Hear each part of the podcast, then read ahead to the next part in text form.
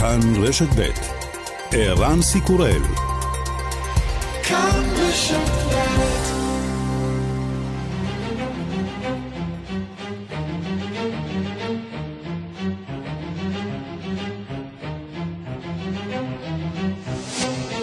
השעה הבינלאומית עשרים ושישה בינואר אלפיים עשרים ואחת והיום בעולם. בית הנבחרים האמריקני הגיש לסנאט את סעיף ההדחה נגד הנשיא הארבעים וחמישה של ארצות הברית, דונלד טראמפ. Article one. Incitement of insurrection. Donald John Trump engaged in high crimes and misdemeanors by inciting violence against the government of the United States. דונלד טראמפ מואשם בהסתה להתקוממות. הקונגרס קובע כי טראמפ ביצע פשעים ועבירות של הסתה ואלימות נגד ממשלת ארצות הברית. כדי שההדחה תאושר, זקוקים הדמוקרטים ל-שבע עשרה אצבעות של רפובליקנים שכרגע לא נראות באופק. האיחוד האירופי זועם על חברות התרופות שלא מספקות את חיסוני הקורונה בלוח הזמנים שנקבע. נציבת הבריאות של אירופה, סטלה קריקיאדס, מאיימת עכשיו בצעדים משפטיים. The European Union wants the ordered and pre-financed doses to be delivered as soon as possible. And we want our contract to be fully fulfilled. האיחוד האירופי רוצה שהחיסונים שקנינו יעברו מהר ככל האפשר. אנחנו רוצים שהחוזה שלנו יהיה מומש במלואו.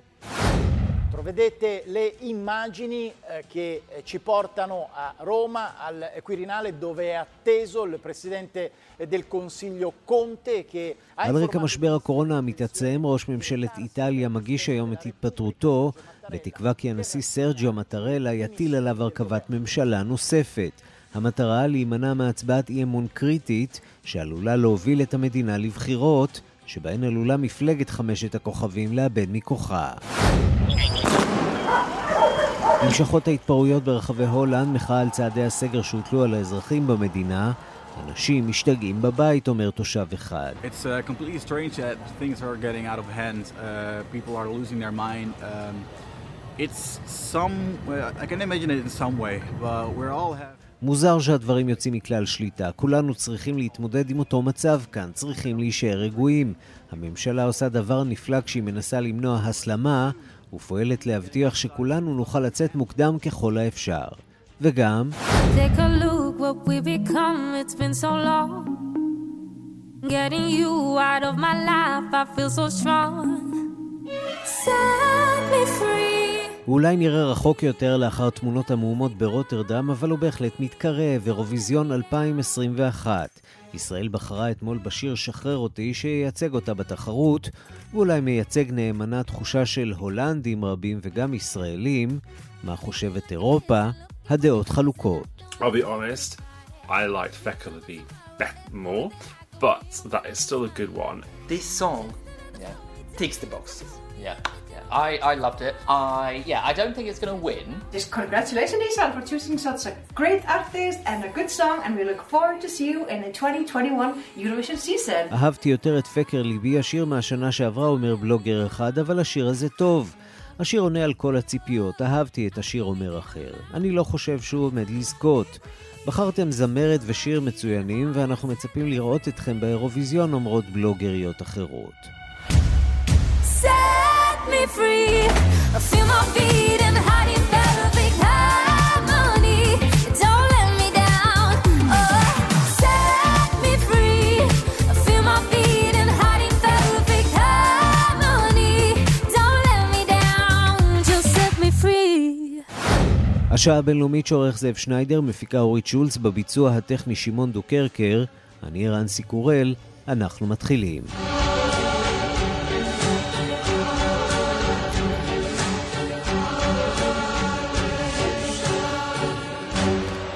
שלום אהב לכם. בסנאט נערכים לפתיחת משפט ההדחה של הנשיא לשעבר דונלד טראמפ. הם משוגשו רשמית מסמכי ההדחה מבית הנבחרים, והיום יושבעו הסנאטורים כמושבעים במשפט ההדחה, אבל הדיון עצמו, צריך לומר, ייפתח רק בעוד שבועיים. שלום לכתבנו בוושינגטון, נתן גוטמן.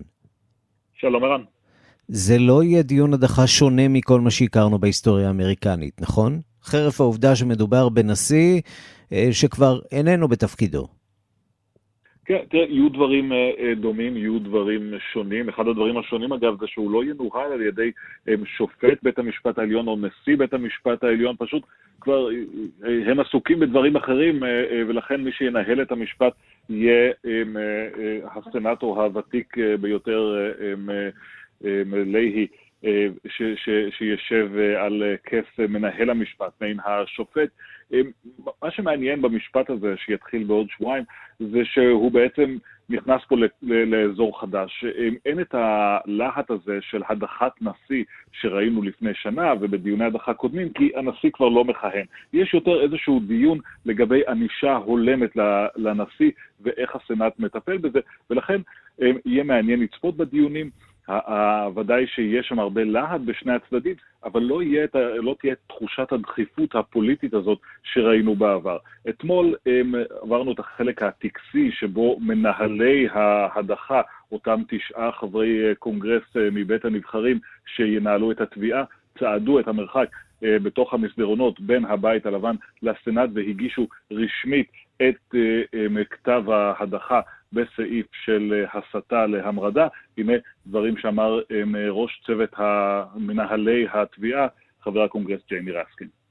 House Resolution twenty-four in the House of Representatives of the United States, January thirteenth, twenty twenty-one, resolved that Donald John Trump, President of the United States, is impeached for high crimes and misdemeanors, and that the following article of impeachment be exhibited to the United States Senate. כן, רסקין מציג את סעיף ההדחה בפני הסנאט האמריקני. אולי מעניין לציין באמת שכשהוא, כשצוות מנהלי ההדחה עוברים את המרחק הזה שבין, במסדרונות שבין בית הנבחרים לסנאט, הם בעצם בדיוק עוברים בזירת הפשע, במקום שבו הראו מהומות השישה בינואר, במקום שבו הקונגרס הותקף על ידי ההמון של תומכי טראמפ, וזה נותן עוד משהו שונה למשפט ההדחה הזה. זה גם אישי עבור הסנאטורים, הם לא רק הם פוליטיקאים והם לא רק אנשים שמסתכלים על העובדות, הם גם האנשים שנאלצו להסתתר הם, הם, מתחת לשולחנות, ואחר כך הם, ללכת לחדרים מוגנים כאשר ההמון הזה תקף אותם. והשאלה הגדולה היא עד כמה אה, הנשיא ביידן באמת צריך את אה, כאב הראש הזה עכשיו אה, בקונגרס. אתמול אגב אה, אישור של עוד דמות אה, חשובה בממשל שלו, ג'נט ילן. כן, ג'נט ילן תהיה שרת האוצר, זה מאוד עוזר לקבל אישור של שרת אוצר, כדי שאפשר יהיה להתחיל בעבודה, הוא מאוד מתמקד בעניינים הכלכליים. אגב, אישה ראשונה שתשמש בתפקיד הזה, היום ככל הנראה צפוי אישור של שר החוץ טוני בלינקן בסנאט, זה מתקדם המינויים אבל לאט, והשאלה שלך היא מאוד במקום, למה ג'ו ביידן צריך את זה. ג'ו ביידן עונה כל הזמן בצורה חצי מעורפלת כשהוא נשאל אם הוא רוצה את משפט ההדחה הזה או לא. אתמול הוא אמר שזה צריך להתקדם, אבל זה די תוקע את סדר היום שלו. נכון שיש לו עכשיו שבועיים עד שהמשפט עצמו יתחיל, שבועיים שבהם הוא יכול להתחיל להעביר דברים בקונגרס, אבל חבילת תמרוץ ענקית של one point nine trillion dollars מחכה. זה לא משהו שעובר ביום או ביומיים, לא בבית הנבחרים ולא בקונגרס, זה לא משהו שעובר בקלות, והוא צריך את כל הכוח הפוליטי שלו בעניין הזה. מבחינתו, דיוני ההדחה של דונלד טראמפ מהווים הסחת דעת, אבל לדמוקרטיה יש כללים משלה, וגם לרצון הזה של המחוקקים כן לסיים את ההליך הזה, יש חיים משלהם, יש להם גם בוחרים שמצפים לזה, ולכן זה לא אידיאלי בכלל מבחינת ביידן, אבל הוא לא יכול למנוע את זה, הוא גם לא ינסה. אז כמו שאמרת, הסיפור המרכזי שהנשיא ג'ו ביידן מנסה לעסוק בו כרגע, זה המאבק בנגיף קורונה. אתמול, אחרי שהתוכנית שלו ל-מאה מיליון חיסונים ב-מאה ימים ספגה ביקורת, הוא החליט להעלות את המספר. עד כמה זה ריאלי? זה, זה אנחנו לא יודעים, כי אה, הממשל של ביידן קצת מעורפל בדברים האלה. הוא התחיל עם הקו הזה של מאה מיליון חיסונים במאה הימים הראשונים, זה נשמע הרבה, אבל אחר כך כשחושבים על זה, זה עדיין משאיר את אמריקה במצב מאוד מאוד מפגר ביחס אה, לעולם וביחס אה, אה, לצורך הזה להגיע לחסינות עדר, וגם עכשיו אנחנו כבר נמצאים כנראה באזור המיליון חיסונים ליום. ביידן מעלה קצת, הוא אומר מיליון וחצי ביום אנחנו יכולים להגיע, הם מאמינים שזה ריאלי. יש תקווה, אגב, שאפשר לעשות גם יותר מזה, כאשר יש כאלה שאומרים, תראו, היה לנו ממשל קודם של דונלד טראמפ שהבטיח המון וקיים מעט. עכשיו אנחנו רואים פה איזושהי טקטיקה הפוכה, להבטיח מעט כדי להפתיע עם הביצוע ולקיים יותר. אבל כל המומחים אומרים שכרגע לפחות אין להם מושג. מערך חלוקת החיסונים הוא עדיין תקוע, יש תוכניות דרמטיות איך לשפר אותו, שאלה אם זה באמת יפעל ואם זה יפעל בזמן. נתן גוטמן, כתבנו בוושינגטון, תודה. תודה ערן. האום וארגון הבריאות העולמי ממשיכים לקרוא לגישה שוויונית בחלוקת חיסונים ברחבי העולם, אבל בשטח הדבר לא ממש מיושם. המתח סביב אספקת החיסונים למדינות המערב גובר מיום ליום. זאת על רקע האיחור שעליו הודיעו חברות פייזר, ביונטק וההודעה של חברת אסטרזניקה שלא תוכל לעמוד בהסכמים שנחתמו איתה ולא תספק את הכמות הנדרשת של החיסונים למדינות האיחוד האירופי. דיווחה של כתבת חדשות החוץ נטליה קנבסקי. אויב מספר אחד בעולם כעת הוא הווריאנט הבריטי של נגיף קורונה המכונה בי אחת אחת שבע, והנחשב מדבק וקטלני יותר מהנגיף המקורי. There is now a clear real danger of mutations making the virus more transmissible, more lethal and more resistant to existing vaccines, and we must act fast. Vaccine production capacity around the world needs to be massively scaled up. יש כעת איום ברור ואמיתי של מוטציות שגורמות לנגיף להיות מדבק יותר, רצחני יותר ועמיד יותר לחיסונים הקיימים. עלינו לפעול במהירות, יכולת הייצור של החיסונים בעולם חייבת לעלות, חייבים להוציא אישורים, חייבים להבטיח את נגישות החיסונים, חייבים לראות בחיסונים נכס ציבורי גלובלי, הנכס של האנשים, הכריז בפורום הכלכלי העולמי מזכ"ל האום אנטוניו גוטרס, וקרא למדינות להשלים את מימון המנגנון הגלובלי המאפשר גישה שוויונית לחיסונים, והתוכנית קובקס שפועלת במסגרתו בחסות ארגון הבריאות העולמי.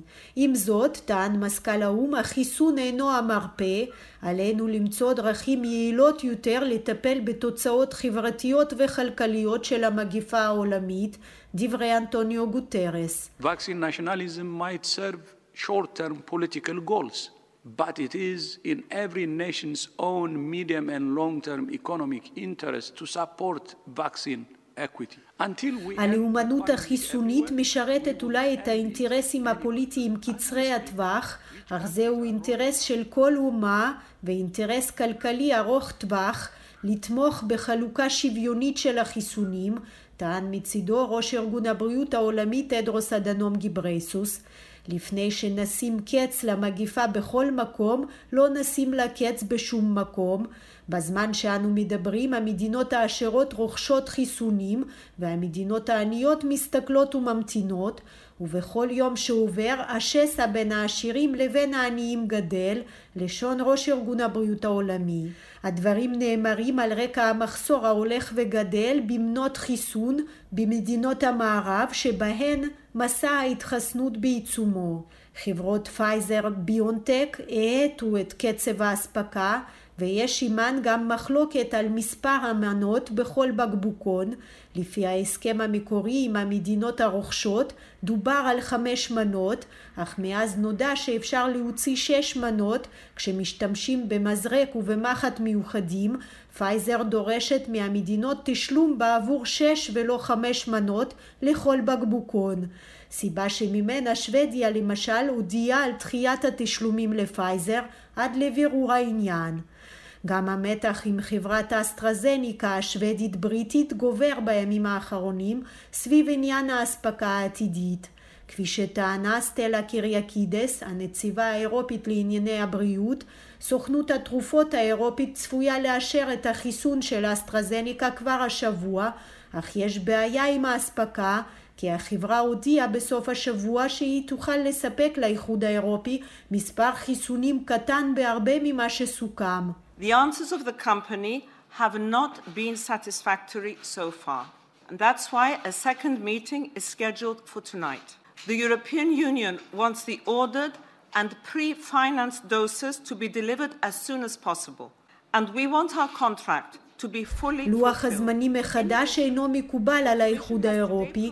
מהסיבה הזאת שיגרתי מכתב לחברה ובו שאלות חשובות ורציניות ביותר.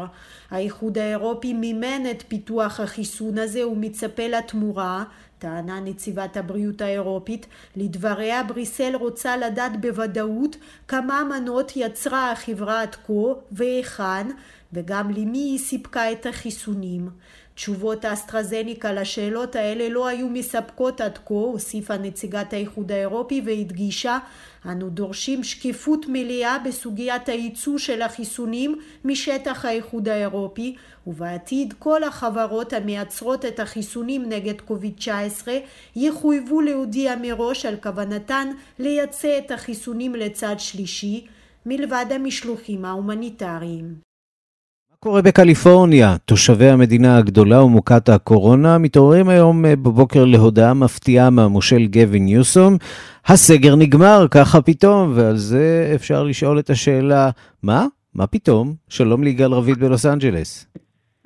מה פתאום באמת? הסגר נגמר, באמת הודעה מאוד מאוד מפתיעה, רשתות השידור המקומיות, הערוצים, אתרי האינטרנט, כולם עסוקים בניסיון להבין, בוא נדבר רגע על המספרים, ערן. אבל לפני זה בוא נשמע את ההודעה המפתיעה. We are anticipating decline, still more decline in hospitalizations and more declines in I C Us, and that's why we're lifting that stay-at-home order effective immediately today. פשוט, מעכשיו לעכשיו, מהיום ליום, אנחנו מסירים את כל ההגבלות. זה, זה הסרה כפולה, איראן. חשוב שנבין את הדבר הזה, מכיוון שמ-advisory, מהמלצה לסגר, better stay home, עדיף להישאר בבית, ללוקדאון מוחלט, עברנו מ-עשר ל-אפס במכה אחת, וזה כשמיליון איש נדבקים ב-קוביד תשע עשרה, בווירוס הקורונה, כאן במדינת קליפורניה, רק בחודש האחרון, ועברנו כבר מזמן את השלושה מיליון נדבקים בסך הכל, עשרים ושישה אלף אה, ביממה האחרונה, בזמן שהטילו את הסגר הגדול, אלה היו המספרים. אבל אם אתה שואל אם המספרים האלו הלכו וקטנו, לא, הם הלכו וגדלו. זה נכון שבשבוע האחרון אנחנו רואים ירידה, אבל הביקורת הקשה כלפי המושל, גבין ניוסום, זה שיקולים זרים עומדים נגד עיניו ואלה שיקולים פוליטיים. צריך להגיד, זה תפקיד מאוד מאוד מתסכל, הוא עושה משהו שלא ברור איך אפשר לעשות את זה יותר טוב כרגע.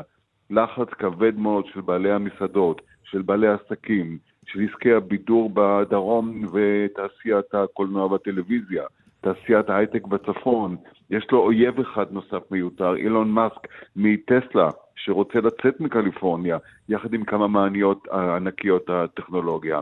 אבל הנקודה היותר משמעותית היא שקווין ניוסום בעצמו עומד לפני הדחה. הממשל החדש בוושינגטון, יש לו רוב יפה, גם בקונגרס, גם בסנאט, הוא זוכה לפתיחה מאוד מאוד יפה ומרשימה. אבל כרגע הנשיא ביידן וקמאלה האריס עלולים לאבד כמה מדינות שבהם יש מושלים דמוקרטיים, בגלל הכעס כלפי הממשל, גם המקומי וגם המרכזי, בגלל הטיפול בקורונה. ההדחה הזאת היא לא הדחה ישירה, פה זה נקרא ריקול, אוספים חתימות, סיפרנו לכם, החתימות יובילו לבחירות נוספות, אבל בוא תשמע מה הוא מסביר, למה הוא עושה את הצעד הזה.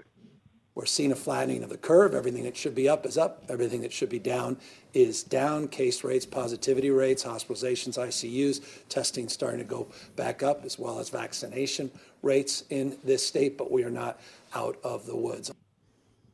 אנחנו עדיין לא יצאנו מהיער, כלומר לא יצאנו מהסכנה, אבל רואים ירידה, העקומה מתיישרת, יש עלייה במקומות אשפוז, השיפור במצב בתי החולים, והטענה כמובן... אבל מה זה ירידה? בוא, בוא, בוא, בוא נזכיר את הנתונים, בקליפורניה מתו ביממה האחרונה ארבע מאות ועשרה בני אדם, הם ארבעים ושלוש בלוס אנג'לס, נכון.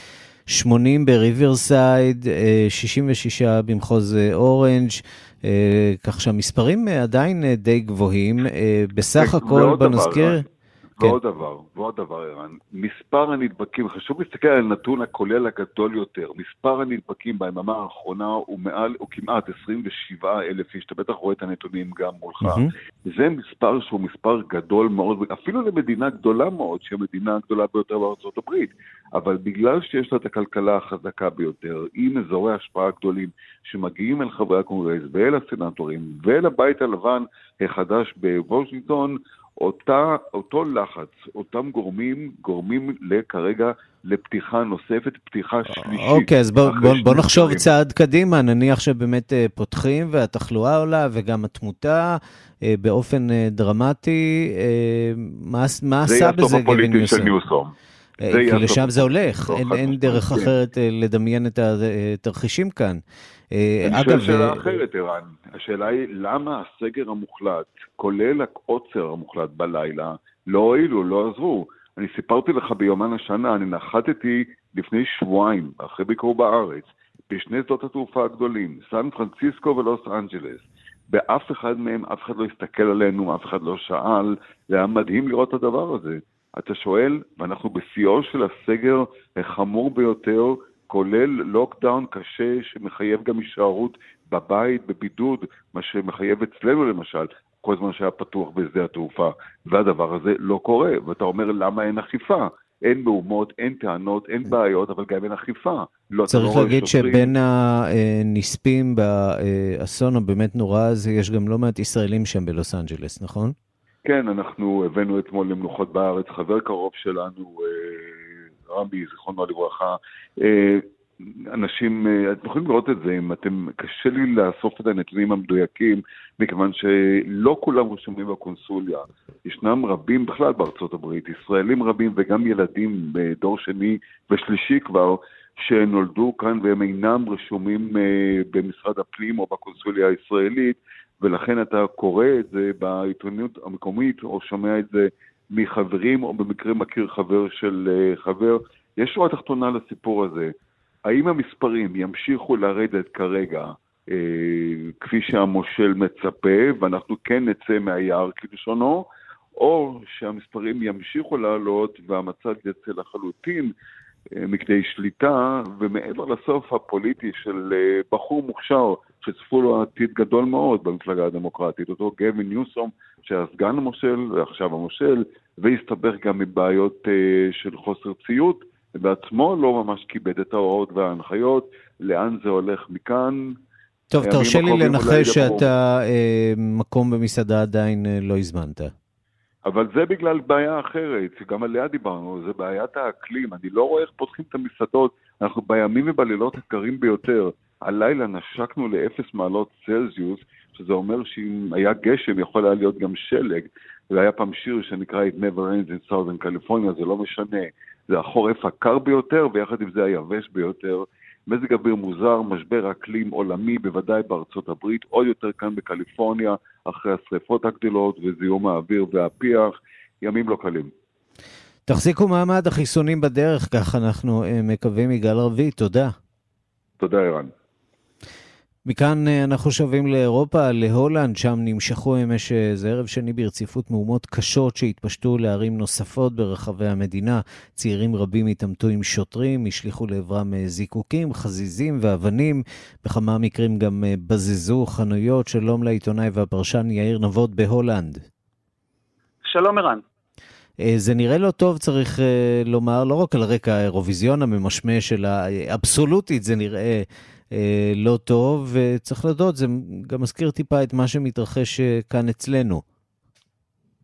נכון, התמונות שמגיעות מיותר ויותר ערים ברחבי הולנד ביומיים שלושה האחרונים, הן בהחלט תמונות קשות, תמונות שלא חשבנו שנראה במדינה כמו הולנד, תמונות של מהומות מאוד קשות, עימותים, ראיתי אינספור סרטונים ברשת שאנשים תושבים בערים הללו העלו, לפחות עשר ערים ברחבי הולנד, בהם, בהם גם ערים גדולות, אמסטרדם, רוטרדם, האג, ערים, ערים גדולות שבחלקן פשוט נראות סוג של, כמו סוג של שדה קרב, ובהחלט תמונות שלא רגילים לראות כאן.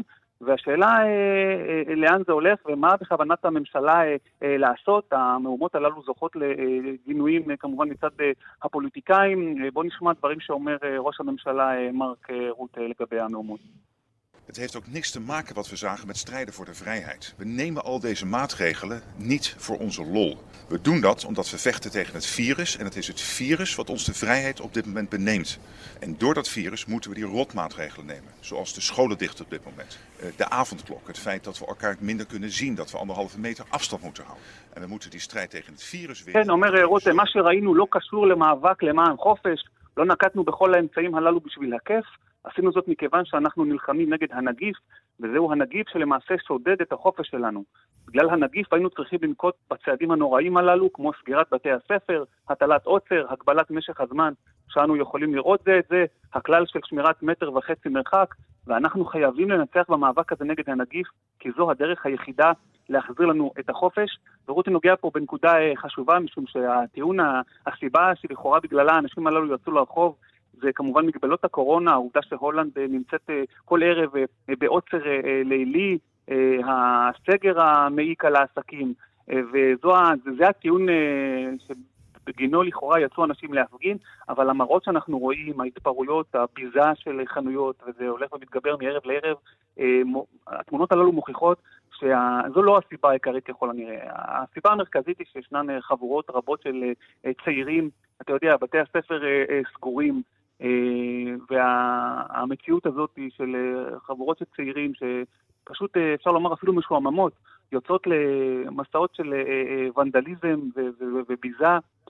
כמובן שישנו גרעין שכן מפגין נגד המגבלות, אבל לפי מה שמבינים פה ולפי התמונות והדיבורים עם חלק מאותם אנשים ופורעים, זאת לא הסיבה המרכזית. והיום גם הבהירו פה שנקטו צעדים מאוד קשים נגד אותם עצורים. אתמול נעצרו מאה שמונים וארבעה בני אדם. שר המשפטים פה הצהיר כי נגד העצורים הללו ינקטו צעדים, צעדי ענישה מחמירים, הרבה מעבר לקנס של תשעים וחמישה אירו על הפרת מגבלות הקורונה. ויש גם זעם בקרב ראשי העיריות. תשמע, זה אלה ערים שלא רגילות, ערים שלא לא רגילות למראות האלו. ראש עיריית רוטרדם למשל הגיב למה שקורה ואומר, אלה הם גנבים חסרי בושה, מה אפשר לומר?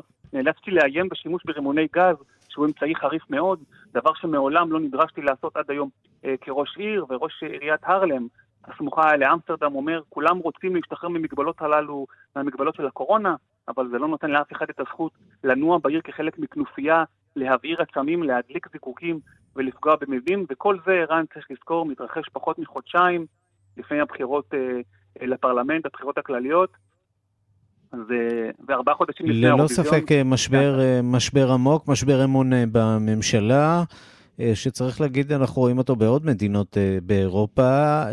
נראה כאילו שאירופה במידה רבה על ידי דלק אחרונים של המשבר הזה, משבר הקורונה.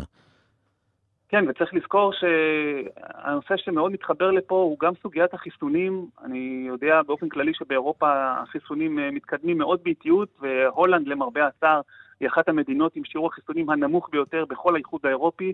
מתחילות להישאל הרבה מאוד שאלות בציבור פה פנימה לגבי האסטרטגיה של הממשלה ולאן היא לוקחת את הדברים. מה, אם מצד אחד מנהיגים קובעים סגר מאוד קשוח, ואם אפילו מנהיגים מכריזים על עוצר לילי, אבל במקביל לא עושים צעדים כמו חיסונים מהירים לאט למרבית האוכלוסייה באופן יחסית מהיר, אז לאן זה הולך? משום שבכל פעם תצוץ למוטציה אחרת, והעסקים יעצו שוב להיסגר, עוד עוצר לילי, ולכן יש פה סוג של תסכול, ואני חושב שחלק מזה מתנקז לאותם אירועים שאנחנו רואים. יאיר נבות בהולנד, תודה רבה לך. תודה, ערן. מכאן לאיטליה, גם שם משבר פוליטי, חוסר יציבות פוליטית שגרמה לנפילתה של הממשלה ה-שישים ושש ב-שבעים וחמש השנים האחרונות. ג'וזפה קונטה הגיש את התפטרותו לפני שעה קלה, ונשיא המדינה סרג'יו מטרלה יחליט אם להכריז על בחירות או להרכיב ממשלה חדשה. הציבור מוכה המגפה מתקשה להבין את פשר הקרקס הפוליטי. דיווחו של כתבנו ברומא, יוסי בר. ראש ממשלת איטליה ג'וזפה קונטה הגיש לפני שעה קלה את התפטרותו. קונטה, שמצהיר כי אינו משתייך לשום מפלגה, עמד בראשן של שתי ממשלות בשלוש השנים האחרונות. תחילה בראש קואליציה של ימין ומפלגת המחאה חמשת הכוכבים, ואחר כך בראש קואליציה של שמאל עם מפלגת המחאה. החלום של קונטה, שאיש אינו מבין מהן דעותיו הפוליטיות, הוא לעמוד כעת בראש ממשלת חירום שתכלול את כל הכוחות הפוליטיים. הוא ניסה להרחיב את ממשלתו אחרי שפלג ממנה בראשותו של מתאו רנצי פרש, אך לא צלח. Io non sto facendo una polemica per destabilizzare l'Italia. Io dico che se hai ottantamila morti, i soldi per la sanità li devi mettere. איני רוצה לקחת חלק בממשלה שבזמן מגפה אינה משקיעה בבריאות הציבור, אומר רנצי. נשיא המדינה סרג'יו מטרלה אמור להחליט כעת לאן פניה של איטליה מועדות. בחירות מוקדמות הן האפשרות האחרונה, בגלל הפנדמיה והמצוקה הכלכלית. האפשרויות האחרות הן ממשלת הצלה לאומית, שבה תשתתף גם מפלגתו של ברלוסקוני, ממשלת טכנוקרטים, או לשכנע את רנצי שפרש לחזור לקואליציה. איש אינו יודע לאן איטליה הולכת, אך לכולם ברור שאם יתקיימו בחירות מוקדמות, הימין והימין הקיצוני יעלו לשלטון. כאן יוסי בר, רומא.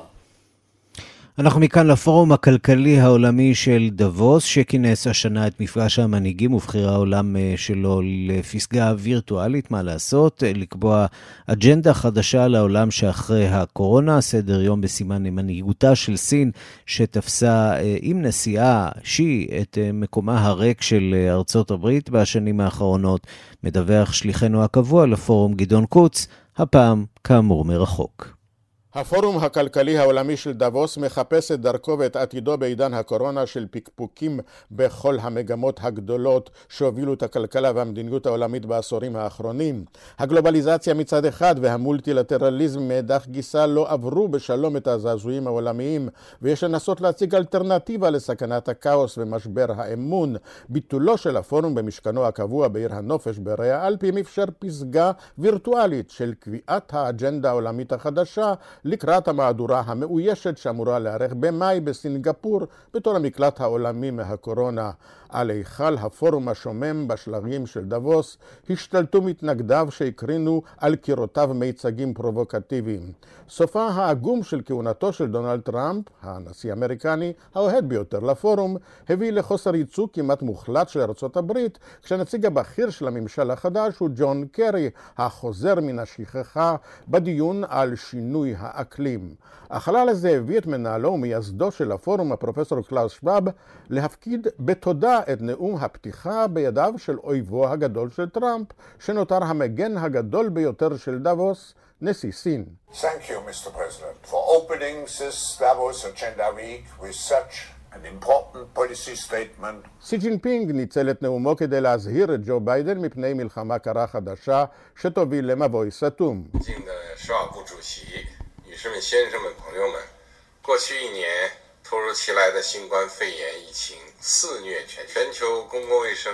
הוא הגן על הגלובליזציה והמולטילטרליזם כאחד, להתרכז בחמולות, לאיים על אחרים, להטיל סנקציות כדי לבודד, לערער את דרכי הסחר. כל זה ידחוף את העולם לאימות, הזהיר נשיא סין. לא יעזור לאיש לנצל את המגפה כדי לסגת מהגלובליזציה. המגפה להערכתו רחוקה מלהסתיים. סין מסייעת ומשתפת פעולה לדבריו במלחמה זו, וגם בהפחתת פליטות גז החממה להצלת האקלים, אבל לצד האינטרסים של האנושות, סין תדאג גם להשיג את מטרותיה. בהקשר זה, לפני נאומה של הקנצלרית שלו, שר הכלכלה הגרמני פיטר אלטמאייר הגן על ההסכם לפתיחת השווקים בין האיחוד האירופי לסין. הנשיא מקרון ניסה מצידו לשכנע ערב הפורום מאות ראשי חברות בינלאומיות שלא להפחית באופן דרסטי את השקעותיהם בצרפת. ואם זה לא הספיק, נציג אמריקני בכיר נוסף, הלוחם המרכזי בקורונה שם, פרופסור אנטוני פאוצ'י, לא היסס להטיל מעל בימת הפורום ביקורת מבנית ופוליטית על כישלון הטיפול במגפה בארצו העשירה, שהייתה צריכה להיות מוכנה יותר מכולם. הצמרת לא נתנה דוגמה אישית והנושא הפך לכלי משחק פוליטי. Like wearing a mask or not becomes a political statement. It is, you cannot imagine how כשלעטות מסכה או לא הופך לעניין פוליטי, אינכם מתארים לעצמכם כמה זה הרסני. הוא האשים את חוסר התאום בין המדינות השונות וחוסר הסמכות של הרשות הפדרלית המרכזית, אך גם את חסרונות מערכת הבריאות האמריקנית שיש לחזקה ברמות השונות, והפער הגדול בטיפול בבריאות המגזרים השונים, כשהסובלים העיקריים הם האפרו-אמריקנים. מזכיר האום אנטוניו גוטרש הדגיש את הסכנות לעתיד החברה הגלובלית, כמו חוסר השוויון בין אנשים ועמים שאותו חשפה המגפה. גם איום האקלים מתמיד, הטבע מכה אותנו חזרה, אמר.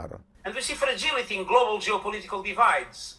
We continue to fear the possibility of a great fracture. היציבות בפערים הגיאופוליטיים מאיימת עלינו בשבר גדול ובפיצול. הקריאות לשיתוף פעולה ולבנייתו מחדש של האמון כתנאי לחידוש הצמיחה הם במרכז האג'נדה של דבוס. האם יספיקו? כאן גדעון קוץ, מפריז. שלום לפרופסור שלמה שפירא. שלום וברכה. ראש מכון אירופה באוניברסיטת בר אילן. בוא נדבר רגע על מה שקורה באיחוד האירופי. יש תחושה שהמנהיגים עוברים טלטלה לא פשוטה, אנחנו רואים מה קורה באיטליה, מה שקורה בהולנד, שומעים על נתונים עלובים למדי של נשיא צרפת מקרון, יש פה משבר מנהיגותי שאנחנו אולי רק רואים את תחילתו. האזרחים יושבים בבית ולא מבינים מדוע לא מנהלים את הקורונה בצורה יעילה. צריך לומר שהקורונה חשפה את ערוותם של הממשלות במערב אירופה וגם של האיחוד האירופי. הם אינם בנויים לטפל במצבי חירום. פרופסור שפירא, בוא, בוא תנסה, קו השידור שלנו לא, לא מהמשופרים, בוא תנסה טיפה לשפר את המקום שבו אתה נמצא. שומעים אותך יותר טוב? אני מקווה, ננסה. אני, אני מקווה. המשבר הקורונה חשף למעשה את חוסר היכולת של ממשלות מערב אירופה וגם של האיחוד האירופי כארגון לנהל משברים בזמן אמת. באירופה יודעים לעבוד בצורה מאוד טובה ויסודית, אבל זה לוקח הרבה זמן. יושבים ודנים ומדברים ומקימים ועדה, ותוך כמה חודשים הוועדה ממליצה, ואז כן עושים או לא עושים. הממשלות לא מגיבות כמו שעשו בישראל, צריך מיד לחסן את האוכלוסייה ולא חשוב מה יהיה. ואזרחים יוצאים לרחובות כי הם לא מרוצים מזה, כי הם חוששים על חייהם. השאלה עד כמה זה תלוי בהם, עד כמה זה תלוי במנהיגים, עד כמה זה תלוי באיחוד האירופי. יש פה בעיה אובייקטיבית והיא של ייצור, ייצור החיסונים. יכול להיות שיש כאן בעיית חוסר תאום ציפיות עם הציבור האירופי שציפה אולי כבר לראות בינואר, את הסיפור הזה מתחיל, מתחיל לזרום? אין, אין פה שום בעיה של ייצור. חיסונים יש שלושה שלבים, הייצור, התובלה והחיסון עצמו, הזריקה. באירופה ישנם יותר מ-שישים חברות, מפעלים גדולים בתחום התרופתי והכימי, שיכולים לייצר את החיסונים האלה. אין, אין שום צורך לשמור על איזשהו קרטל קטן עכשיו שמרוויח הרבה מאוד כסף מכך שמייצרים בשניים או שלושה אה, מפעלים. ניתן גם במפעלים של קוקה-קולה לייצר את החיסונים האלה. לא מדובר פה בבעיה של רקטות, כמו שאומרים באנגלית, אלא בחיסון אה, מאוד פשוט מבחינת הרכבו הכימי. ניתן אה, ברכישה של רישיונות אה, להסב מהר מאוד מפעלים נוספים באירופה שייצרו את החיסון. אז למה זה לא קורה? ברגע ש... זה לא קורה, כי הממשלות לא לוקחות את זה ברצינות. השלב השני הוא שלב התובלה, צריך להוביל את זה במינוס שישים, מינוס שבעים מעלות, זה גם לא פשוט, אבל זה לא בלתי אפשרי. צריך לגייס את הצבא, ואינני מבין מדוע ממשלה כמו צרפת או גרמניה לא מעמידה אלף מסעיות של הצבא מחר בבוקר לרשות המערכות האלה, ובסופו של דבר צריך גם מישהו שייתן את הזריקה הזו. אפשר לעשות את זה בכל בית מרקחת, בכל מרפאה קטנה, בתשלום למשל של פרמיה מסוימת. באירופה הפילו את המטלות האלה על הרשויות המקומיות, וזה פשוט לא עובד. לא, לא להאמין שבגרמניה, מדינה עם שמונים ושישה מיליון איש, מחסנים ביום הרבה פחות אנשים מאשר בישראל. כן, ואנחנו שומעים את המתקפות של המנהיגים האירופיים על חברות התרופות. יש פה באמת איזה ניסיון טיפה להעביר את האחריות מהם אל האירועים החיצוניים שאינם קשורים בפוליטיקאים. אתה אומר, הטענות האלה ואפילו האיומים אולי לעצור את ייצוא התרופות מאירופה עד שאירופה כולה תתחסן, איומים בעלמה או שיש בהם משהו? זה פשוט רוח וחוסר קול, או כמו שאומרים פעם בלשון הרחוב, פקה פקה. זה לא איומים בכלל, זה איזשהו בשפה שפה רפה. גם פייזר וגם אסטרזנקה, שני יצרנים גדולים של חיסונים, הודיעו פתאום לאיחוד האירופי שיספקו להם בחודשים הקרובים כ-שישים אחוז פחות מנות ממה שתכננו מראש. עכשיו, הייצור לא קטן ב-שישים אחוז, המנות האלה הולכות לאן שהוא מקום אחר. אולי למדינות אחרות שמשלמות יותר כסף על זה. האירופים נכשלים ונכשלו בחיסון האוכלוסייה, והמצב ילך ויחמיר הרבה יותר מאשר שלפני שיראו איזשהו השתפרות. טוב, אז אור בקצה המנהרה לפחות לאירופה לא נראה בשלב הזה, ועד כמה ריאלית האפשרות באמת שנראה פה איזושהי חקיקה אירופית שתעצור את ייצוא החיסונים? כי זה בלתי אפשרי, זה לא, זה לא יקרה. אלה באמת דיבורים בעלמה, עושים את זה בצורה מנומסת ויפה, יושבים ומדברים. אין שום תחושה של מלחמה באירופה שצריכה להיות, אין שום תחושה של להיות או לחדול. המספרים של המתים עולים ועולים, אבל אין תגובה מן הצד השני של הממשלות. וצריך להכריז על זה כמו במלחמה, או במלחמה כמו במלחמה, להקדיש את כל המשאבים. האירופים אינם מקדישים את כל המשאבים הנצרכים למלחמה בקורונה. מה זה אומר על האיחוד האירופי ביום שאחרי? אתה יודע, קיבלנו אולי באיזו מידה של הבנה את הימים הראשונים של הקורונה, העובדה שכל מדינה הסתגרה בתוך עצמה, בתוך גבולותיה, בניסיון להגן לעצמה, ואמרנו, אוקיי, פה אירופה נכשלה, אבל היא ודאי תנצח בשותפות שלה, בפעילות המשותפת שלה להשגת תרופות. במידה מסוימת יש פה בהחלט אולי הצלחה בסיוע של האיחוד האירופי באמת לפיתוח התרופות, אבל כמו שזה נראה כרגע כישלון מוחלט בהספקה שלהן. לאן זה הולך מבחינת הלגיטימיות של האיחוד האירופי בקרב הציבור האירופי? לא מחכים אפילו ליום שאחרי, זה כבר אתמול.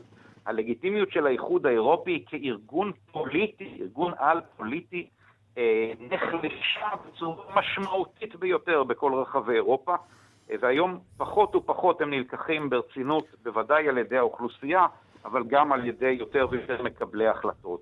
האיחוד האירופי, שהיה יכול ממש אה, אה, אה, להתעלות על עצמו בחודשים הראשונים של הקורונה, זה היה המשבר הראשון, משבר עמוק, אה, בעל משמעויות חברתיות כל כך עמוקות, שהם היו צריכים לטפל בו שישים שנה של קיומם, שישים שנה.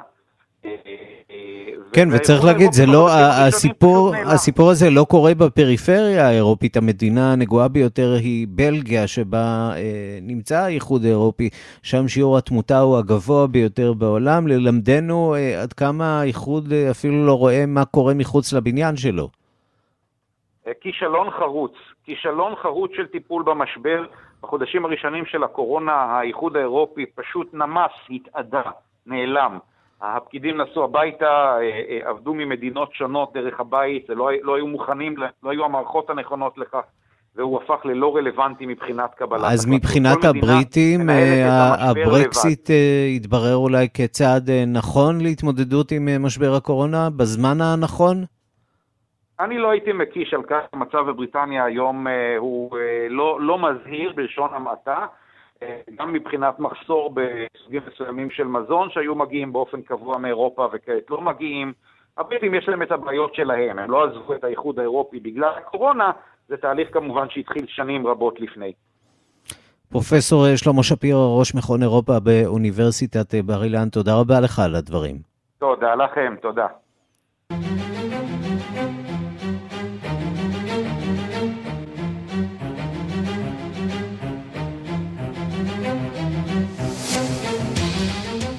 אפריקה עכשיו, בית המשפט העליון באוגנדה הורה אתמול לשחרר מיידית את בחיר האופוזיציה בובי ויין ממעצר הבית, כבר עשרה ימים שביתו של ויין מוקף בחיילים ושוטרים שמונעים כל גישה למקום. הדיווח של עורכת ענייני אפריקה, רינה בסיסט. מחמד סעיד עבדל קני הועבר אתמול לידי בית הדין הפלילי הבינלאומי בהאג.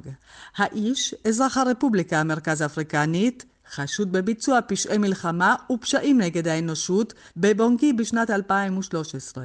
בית הדין בהאג הוציא צו מעצר נגדו עוד בינואר אלפיים ותשע עשרה, אבל רק בשבוע שעבר הוא נתפס. על פי דיווחים, כוחות האום לשמירת השלום עצרו את קני בלילה שבין רביעי לחמישי. הם העבירו אותו מיד לרשויות, ואלה בתורם העבירו אותו לידי בית הדין הבינלאומי. הרפובליקה המרכז אפריקנית סובלת כבר שנים רבות מאלימות ומחוסר יציבות.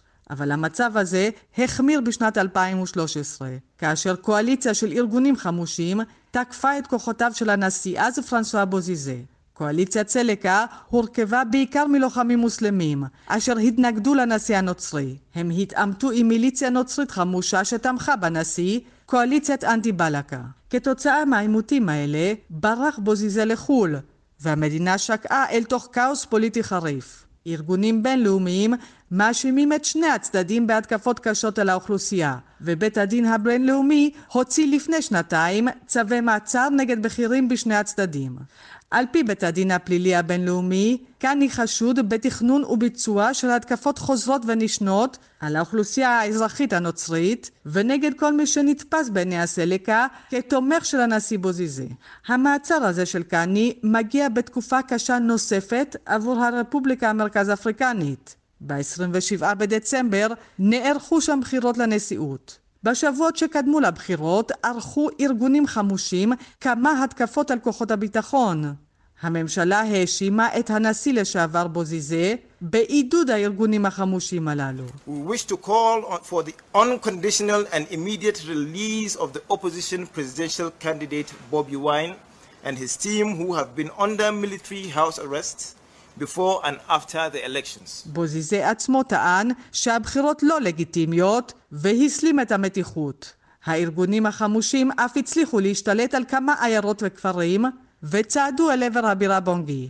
לפני מספר ימים הצליח הצבא להשתלט חזרה על העיר בנגסו שנתפסה קודם לכן בידי המורדים. אבל האוכלוסייה במקום עדיין חוששת מאוד. אלפים מהם ברחו מבתיהם מפחד התקפות המורדים. ארגוני הסיוע מתקשים להגיש להם עזרה. We are run short of food supplies, but when uh, my wife tried to go to our garden to take food, she was assaulted by the military. The only practical plan now... הגישה לעיר בנגסו מהציר של הבירה בונגי קשה, כך מסביר עובד סיוע. לדבריו, במספר לא מבוטל של נקודות לאורך הציר הזה הוצבו מערבים. הידרדרות המצב הביטחוני הביאה את הממשלה להכריז ביום חמישי שעבר על מצב חירום. המצב הזה אמור להימשך שבועיים. הממשלה גם הודיעה על סגר בלילות עד להודעה חדשה. לפני כשבועיים ערכו המורדים התקפה גדולה נגד חיילים. הצבא של הרפובליקה המרכז אפריקנית חושש כעת מהתקפות נוספות. כאן רינה בסיסט.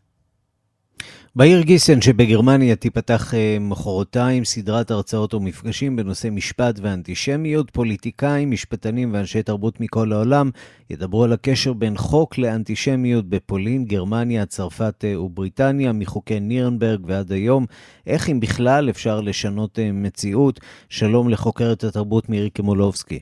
שלום, שלום ערן. וכל זה קורה, נזכיר, על רקע יום השואה הבינלאומי שיצוין מחר, יום הזיכרון הבינלאומי לשואה. נכון, שיצוין והם אכן, ב... הם אכן פותחים את זה יום אחרי, ביום חמישי אחרי.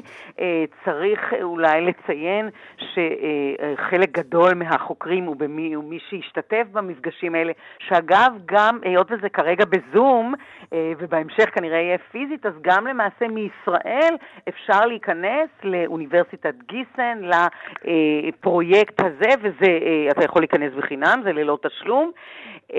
זה מעניין שאנשים צעירים היום, כשהם מתבוננים מסביב עם ההיסטוריה, כן, שאנחנו מכירים, במיוחד אם מדובר על גרמניה כמובן, ודואגים למה שקורה היום. כי האנטישמיות לא פסה מהעולם, ואחת החוקרות שעומדות מאחורי הפרויקט הזה, דוקטור רעות פז, ישראלית לשעבר כמובן, היא מדברת על כך שזה אולי השנאה העתיקה ביותר בהיסטוריה, היא האנטישמיות שעדיין מתקיימת גם היום. הם בעצם כאמור מביאים אנשים מדיסציפלינות שונות, מדברים על זה שאחד הדברים הבעייתיים באמת הם שהמשפט או עולם המשפט ועולם החוק שיכול היה להיות בהחלט פתרון או איזשהו עזר לטיפול בבעיה הזאת, לא באמת עושה את זה.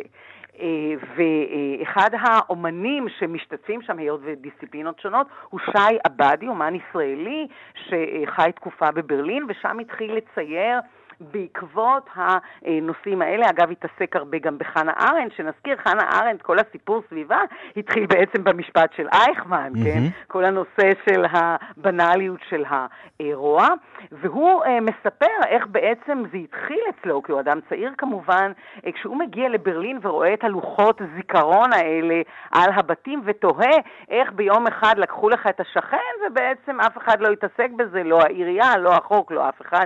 בוא נשמע את שי הבא. כשהגעתי לברלין והשרידים של המלחמה מאוד נוכחים בנוף, הם הרבה פעמים השאירו מבנים כדיראון עולם, ויש את השטולפרשטיין, או שזה האבנים האלה, אבני הנגף שאמן גרמני מטביע בחזיתות של בתים שבהם גרו יהודים ושנשלחו אל מותם, ויש לזה נוכחות מאוד מאוד חזקה. הרבה פעמים גם השמות, זה שמות שמאוד מזכירים, שמות ישראלים, ולפעמים הכמות של האבנים בחזית של בית אחד, היה בזה משהו מאוד מטלטל שגרם לי לרצות נורא להבין איך קרה התהליך הזה. איך, איך בעצם אותם אנשים בוקר אחד קמים, יורדים עם המזוודות, עולים לרכבת ונעלמים, אה, כלומר השכנים שלך, ואיך איך נוצר התהליך הזה. זה מאוד מעניין, כי אני אזכיר גם שאחד הדברים, אם מדברים על החוק, אחד הדברים שטלטלו אותנו בזמן האחרון היה העניין הזה שבפולין פתאום החוק מחליט להתערב ולחוקק באמת חוק נגד העניין הזה שמאשימים את פולין בפשעי המלחמה, כאשר בעצם זה גרמניה עשתה על פי הפולנים. כל הסיפור, אם אתה זוכר, שהגיע mm-hmm. דווקא לבית משפט. החוק הפולני. החוק הפולני בדיוק. אז הדבר הזה מאוד מסקרן את החוקרים באוניברסיטה הזאת. אגב, אם דיברנו על האומנות, שי עבדי שידבר במפגש בחודש הבא, בכל שבוע יהיה מפגש, הוא בעצם מה שהאוניברסיטה בגיסן בחרה, זה את הדימוי שלו של סינגוגה. סינגוגה, מי שלומד אומנות מכיר את זה היטב, זו דמות שמופיעה בעיטורים של כנסיות. תמיד יש את הסינגוגה ואת האקלזיה, כן? את הנצרות, את הכנסייה שהיא יפה ויש לה כתר והיא עומדת עם הצלב והיא חזקה, ומולה עומדת הסינגוגה, הדמות, וזה אגב שתיהן נשים, מירי. דמות האישה שהיא לא רואה כלום, יש מסתור על פניה והיא מושפלת, והדברים האלה עדיין עומדים היום בכנסיות, והם אולי עדות לכך שהאנטישמיות עדיין יושבת חזק חזק, וכאמור גם ישראלים יכולים להשתתף בדבר הזה. מירי מלובסקי, תודה רבה. תודה רבה. כן, וברקע אתם כבר יכולים לשמוע את עדן אלנה שלנו, עם השיר שייצג את ישראל באירוויזיון, ועם השיר זה נחתום עוד מהדורה של השעה הבינלאומית, שערך זאב שניידר, המפיקה אורית שולץ, הטכנאי שמעון דוקרקר, תודה על הסיוע לראובן נאמן. אני ערן סיקורל, מיד אחרינו רגעי קסם עם גדי לבנה, להתראות.